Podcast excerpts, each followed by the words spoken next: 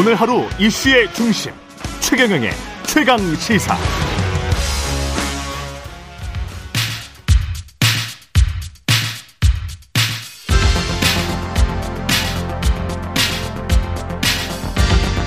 여의도 인싸 하태경의 정치 인사이드.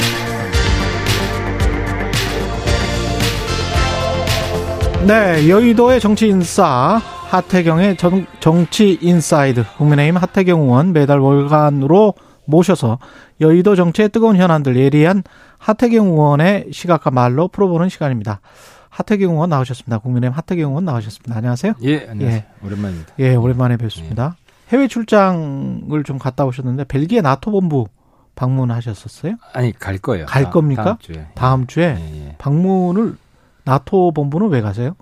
즉 가장 중요한 목적은 핵 공유. 핵 공유? 음, 핵 공유 아, 나토 벨기에 있긴 있죠. 그렇죠. 그렇죠. 나토 예. 본부가 아, 벨기에 브뤼셀에 있죠. 그렇죠. 그래서 예. 핵 공유 공부를 좀 하고 음. 이제 우리나라 시사점이 뭔지 현지에서 좀그 책임자들 만나서 나, 아. 들어보는 거죠. 그게 핵심적인 목적입니다.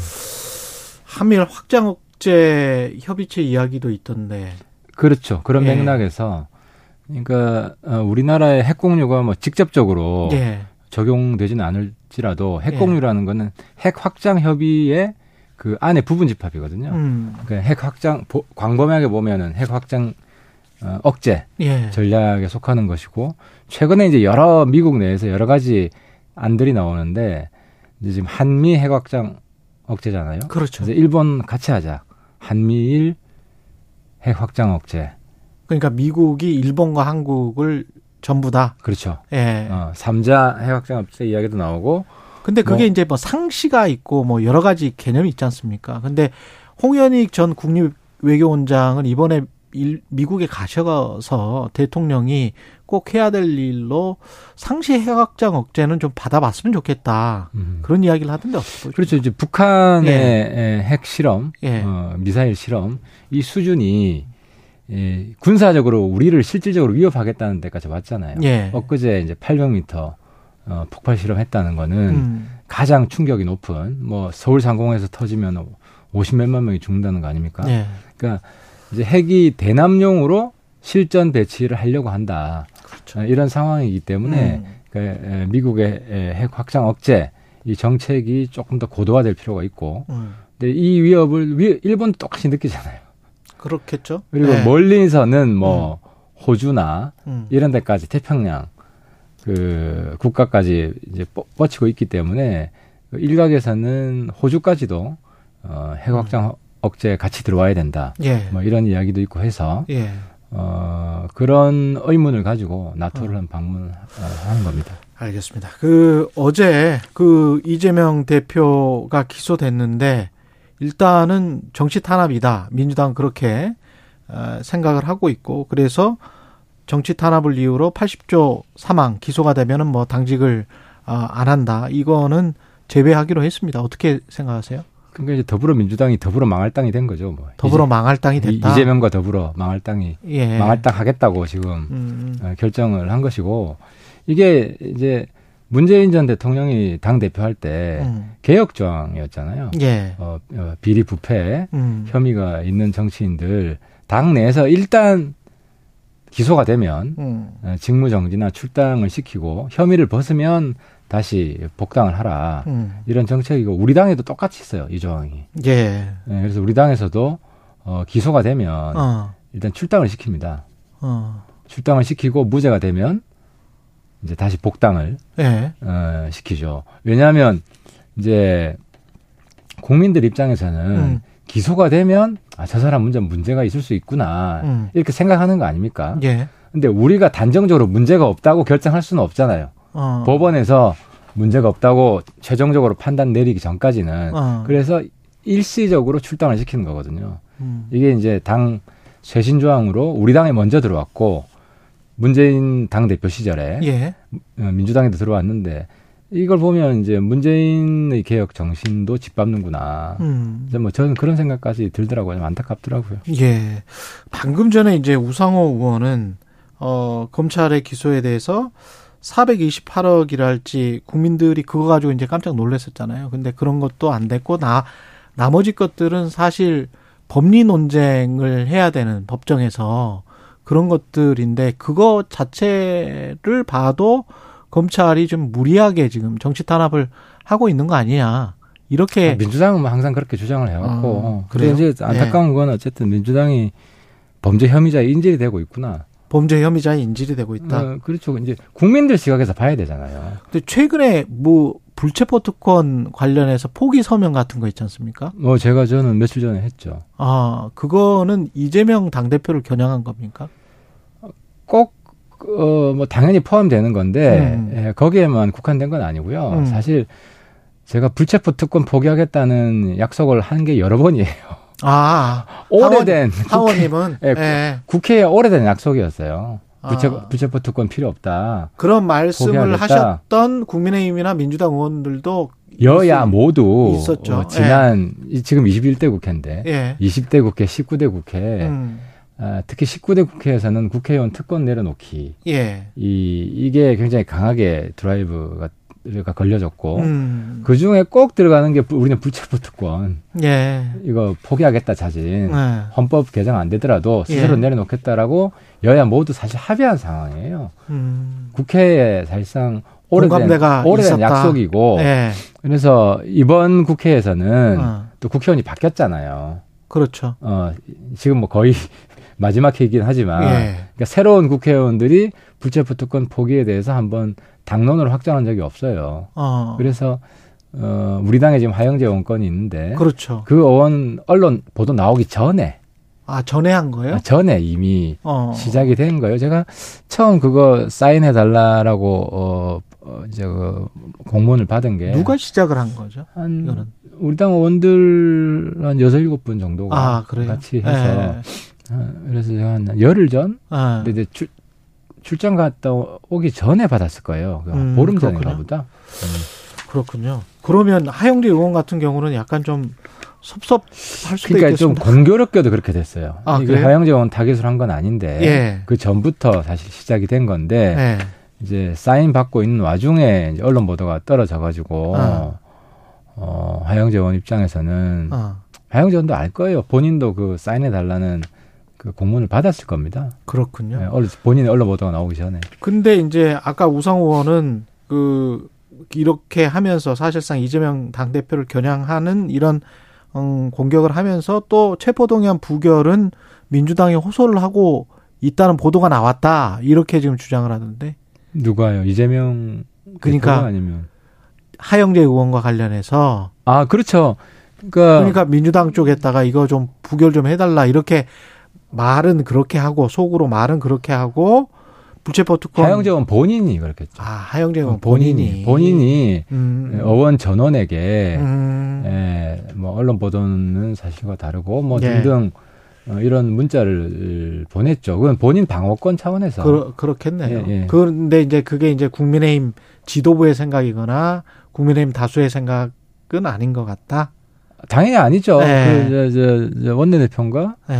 네. 가, 아, 그 어쨌든 체포동의안 오면 음. 원칙대로 할 수밖에 없다 그런 입장을 표명한 거로 저는 알고 그러면 하영재 의원은 뭐 관련해서 이제 구속 영장 실질 심사를 받을 수밖에 그러니까 없겠네요. 이제 만약에 가결이 되면 의원들 입장에서는 어떤 우려가 있냐면 예. 체포 동의안이 통과되는 게 곧 구속 영 구속 영장이 떨어지는 게 아니거든요. 그렇죠. 실질 심사 구속 영장 심사를 받으러 가는 심사를 건데 받으러 가는 거죠. 이걸 이걸 잘 구분 못하는 국민들이 많아요. 예, 예. 체포 동의안 떨어지면 구속 곧 구속 그러니까 세포동의안 통과가 그 구속이라는 이미지를 가지고 있는 국민들이 많기 때문에 예. 세포동의안 뭐 부결됐으면 하는 음. 마음이 있는 건데 음. 이제 어쨌든 아까 방금 말씀한 것처럼 음. 심사를 받으러 가는 거거든요. 그렇죠. 예. 심사를 받, 받으러 가는 거라서 실제로 체포동의안 통과되고 나서도 예. 구속영장이 구속영장 심사에서 부결된 경우도 있어요. 그렇죠. 예, 예, 예. 예. 30일 표결 가능성이 점쳐지는데 지금 한 일주일 남았네요. 네. 결과는 어떻게 전망하십니까? 아, 우리 당은 음. 막 하영재 의원께는 좀 안타까운 일이지만 음. 개개인들이 아마 거의 거의 다그 포기각서를 썼을 겁니다. 아 그래요? 예. 예. 그러면 본인이 포기각서를 썼는데 예. 뭐 그걸 부결시키는데 도장을 찍을 수는 없잖아요. 예. 그래서 아마 민주당 의원들이 결정을 하겠죠. 알겠습니다. 음. 예. 지금 저 정책위 의장은 박대출 의원인 예, 예, 거죠. 예. 그러면 어떻게 되는 겁니까? 이 원내대표는 어, 어떤 분이 돼야 될 것 같습니까? 지금 김기현 대표의 박대출 정책위 의장이면 어, 원내대표 지금 하마평에 오르는 분들이 근데 그러니까 지금 예. 뭐다 친윤이기 때문에 그렇게 제가 불 예. 제가 차마 그렇게 못 불렀어요. 왜냐하면 음. 제가 잘 모르니까 박대출 의원도 친윤이에요. 지금은 우리 당이 다 그렇죠.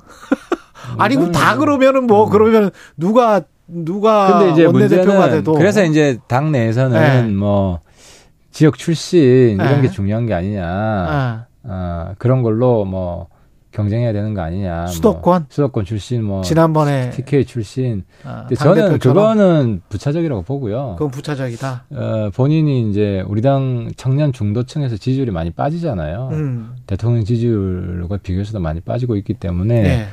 어, 중도 청년 지지율을 높이는데 네. 누가 더 좀 적극적이고 네. 더좀더 더 괜찮은 아이디어를 가지고 있나 네. 이걸 가지고 뽑겠다. 네. 지금 연락이 오거든요 의원들한테. 네. 예, 그러면 이제 그렇게 말하려고요. 근데 그 이미지 자체가 김기현, 박대출 그다음에 원내대표가 누가 될지는 모르겠습니다만은 어 약간 좀 강성, 강경 음. 뭐 이런 이미지는 좀 있거든요. 음, 그렇죠. 예. 네. 그래서 뭐 수도권 중도 뭐 온화 타협 뭐 이런 쪽하고는 약간 좀 거리가 있는 것 같은데. 그건 그렇, 네요 예. 그래서 나중에 이제 총선 때 약간 뭐랄까 중화시키는 게 국민의힘으로서도 낫지 않나 이런 그게 전략적으로 필요하죠. 예. 어, 필요하고 그래서 제가 말씀드리는 거예요. 예. 청년 중도 확장성에 누가 더 도움이 되느냐, 예. 누가 원내대표하면 더 도움이 되느냐, 예. 뭐 이거로 저는 표를 던질 거고요. 예. 뭐 원내대표 하고 싶은 분들은 음. 뭐 나름 뭐 정책이나 공약이나 예. 정견 발표할 때 미리미리 이런 점들을 좀 염두에 두시고 발표하시면 좋을 것 같아요. 조금 전에 이제 저 청년 세대 지지율 하락 이야기 하셨는데 그게 예. 근로시간 이야기 때문인지 뭐 한일 정상회담 때문인지 모르겠습니다만은 하락세 원인은 의원님은 뭐라고 보십니까? 가장 큰 게 이제 2030이 이제 역사적으로 보면 예. 이제 박근혜 전 대통령 탄핵 있고 대통령 선거에서 문재인 당시 대통령 후보를 음. 전폭적으로 지지했던 세대거든요. 예. 그 세대가 이제 지난 대선에서는 한 절반 정도가 어. 어, 우리 쪽으로 특히 이제 남성 청년들 같은 경우는 아주 압도적으로 어. 우리한테 왔는데 그때는 우리 당의 어떤 새로운 개혁에 대한 기대가 컸어요. 어. 근데 지금은 기대감이 사라진 거죠. 2030이 네, 우리 당에 네. 더 이상의 어떤 젊은 층을 위한 어, 그런 새로운 변화 개혁이 있을 거라는 기대감이 완전히 사라졌기 때문에 완전히 사라졌다. 제가 네. 볼 때는 뭐 거의 다 사라진 것 같습니다. 근데 이제 뭐 불씨가 꺼진 건 아니고 네. 이 불씨를 어떻게 살릴 것인가 뭐당 지도부에서도 고민을 많이 하고 있다고 보고요. 이게 장해찬, 김병민으로 됩니까? 비슷한 세대. 음, 뭐, 그, 뭐, 그 청년, 우리, 그 두 분도 이제 우리 당의 청년 정치인 자산이고, 음, 예. 그것만으로는 좀 부족하죠. 좀 부족하죠. 부족하죠. 예. 그리고 이번에 이제 소위 천하 용인 팀이 음. 한, 한15% 받았잖아요. 그렇죠. 우리, 그건 당원들에서 15%고, 어.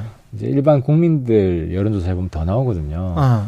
그래서 저는 이제 뭐 당 지도부에게 에, 천하 용인을 주, 주, 그 중용해야 된다. 아, 음. 중용해야 된다. 네, 인사. 예, 네, 음. 할 때. 당내 역할도 좀 주고. 당내 역할도 주고. 예. 네. 근데 일부 최고위원들은 완전히 배제해야 된다는 식으로 이야기를 하던데요. 그동안의 한 일을 생각해봐라. 이준석 대표가 큰 네. 원인이죠. 어. 사실 이준석 대표하고는 앙금이 아주 깊고, 음. 뭐, 단기간 내에는 극복하기가 쉽지 않아 보이는 면도 있어요. 근데 어쨌든 이준석 대표는 지금 그 당원권 정지 기간이기 때문에 예. 예. 뭐 당에서 무슨 역할을 맡는 건 사실상 불가능한 것이고 아. 어 이제 천하 용인은 또 독자적인 정치인들이죠 개개인들이 모두 개개인들이. 모두 정치인들이기 때문에 음. 에, 그 어쨌든 청년 지지율을 조금이라도 더 올리기 위해서는 음. 어, 어, 어쨌든 연포탕 한다고 했잖아요. 그랬죠. 예. 예. 사실은 뭐 사람이 얼굴이 중요한 거니까요. 정치에서 그렇죠. 이미지라는 거는 굉장히 중요하기 때문에 그리고 일본 정상회담 관련해서 뒷얘기가 계속 나오는데 멍게 수입 재개 할 걸 요청을 했다는 마이니치 신문의 보도가 있었습니다. 네, 일본에서? 예, 일본에서. 음.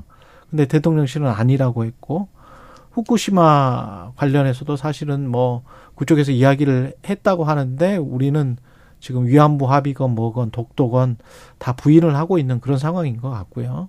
그 독도는 확실히 이야기가 없었고요. 독도는 이야기가 없었고 일본 아. 기사를 찾아봐도 그 관방 부장관이라는 사람이 음.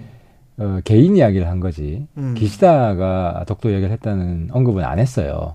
근데 이제 가짜 뉴스가 돌아다니고 그 가짜 뉴스를 바탕으로 민주당이 지금 정치 공세를 펴고 있고 그건 팩트 체크를 해보세요.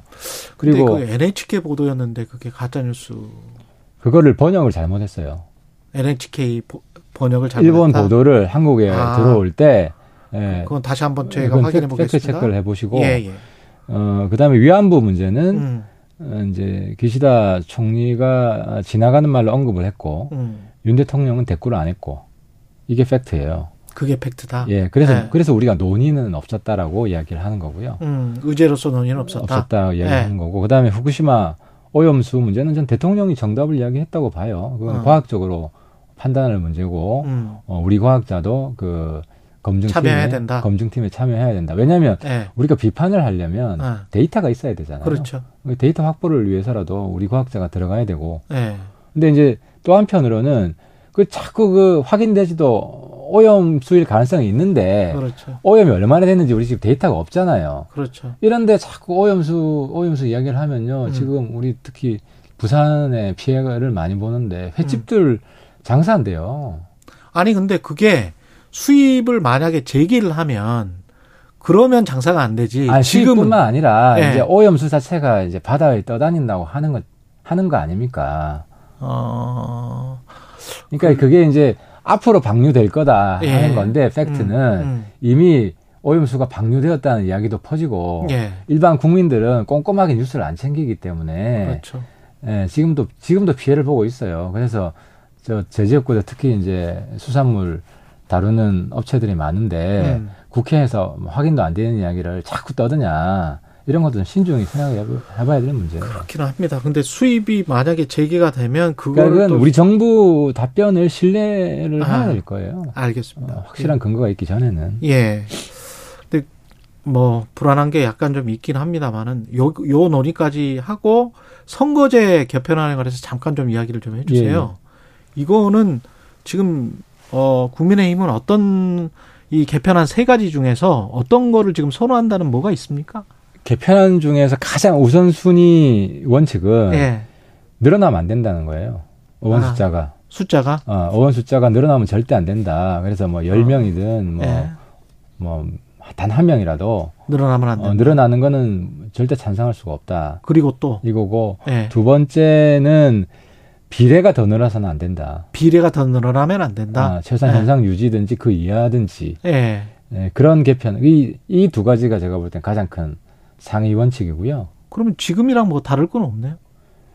어 지금 예 다른 게 있을 수 있죠. 왜냐하면 예. 중대 선거구제 가능할 수 있잖아요. 아 중대 선거구제를 할 그래서 우리 당에서 지금 제안한 안은 예. 비례가 늘어나지 않는 조건에서 예. 어, 중대 선거구제랑 비례는 그 권역별 권역별 병립 병립형? 네, 이 아. 안을 우리 당 안으로 지금 세 가지 안 중에 하나로 들어가 있죠. 그렇군요. 근데 그 밑에 다른 안들은 뭐 개방 명부식 대선거구제 플러스 전국 병립형 비례대표제. 우리 당은 좀 중선거구제 가깝고요. 중선거구제 가깝고. 어, 어, 중선거구제는 3명. 예. 어, 그리고 민주당에서는 대선거구제도 포함되고 한 5명 이상. 그게 국민 입장에서는 뭐, 뭐가 다릅니까? 아무래도 뭐 대선거구제 하면요 소수 정당이 좀 들어올 가능성이 많죠. 대선거구제를 하면 좀 음. 다양성이 강화될 가능성 어, 좀더 강화될 가능성. 그러니까 정의당이나 정의당이나 중선거구제 한 세 명 이하로 하면 아. 정의당이 가능성을 확률로 보면 좀 떨어지죠. 좀 떨어진다. 다시 두 거대 정당이 뭐두 명이면 양당이 나눠 가질 거 아닙니까? 알겠습니다. 세 명이면 정의당 들어오든지 하면 아. 뭐 양당 중에 하나가 두 명 가져가는. 그럴 가능성이 있다. 네. 아, 알겠습니다. 여기까지 듣겠습니다. 지금까지 하태경의 정치인사이드 국민의힘 하태경 의원이었습니다. 고맙습니다. 예, 감사합니다.